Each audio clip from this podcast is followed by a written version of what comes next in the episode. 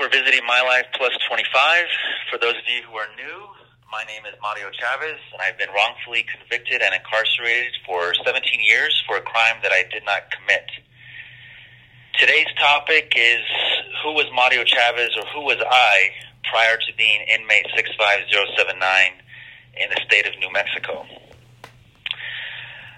I was a businessman, husband, father, friend, lover. I was a lot of different things to a lot of different people, which was not to say that I was good at being any one of those things. There are plenty of people who could say that I wasn't.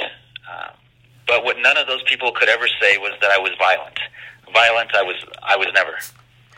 The media at the time of my arrest enjoyed presenting me to the world as some kind of womanizer or con man, but they didn't ever get that from talking to people who actually knew me. They got that from talking to the police, and the police got that from my enemies and their unwillingness to actually investigate the case.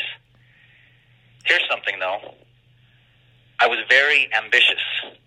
From a very young age, I only knew one way of defining success, and that was to have as much money as possible. Not the most endearing of qualities.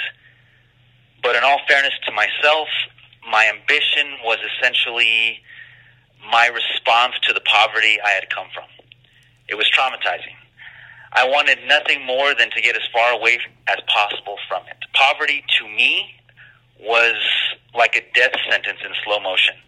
And every time I had to listen to someone rattle on about how there are more important things than money in life, from my young vantage point, I couldn't see how. I hadn't yet seen enough of life to understand what it is that people are trying to, to tell me with that. For me, success equated to money, and I pursued that lie doggedly year after year after year, only to find that all I was pursuing was an empty shell of appearances and pretense. That was the very realization that came to me just prior to walking away from my businesses altogether. It didn't matter what I had or how many of the same things I could buy because at the end of the day, I wasn't happy. The business world had left me feeling like I had crawled myself up the corporate ladder of ethical degradation only to find that there was nothing and nobody waiting for me at the top. It had all been for nothing. I vaguely even remembered why I had even embarked on the journey to begin with. Oh, yeah, that's right. Because I was afraid of being poor. And now that I think about that, life has a funny way of bringing to our doorsteps that which we fear most. And actually, I think that's a good thing.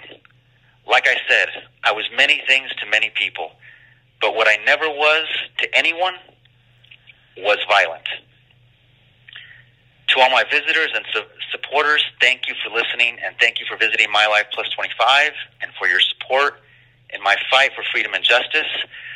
Remember that your tweets, your likes, your subscriptions to my platforms help make this fight against injustice possible. Until next time.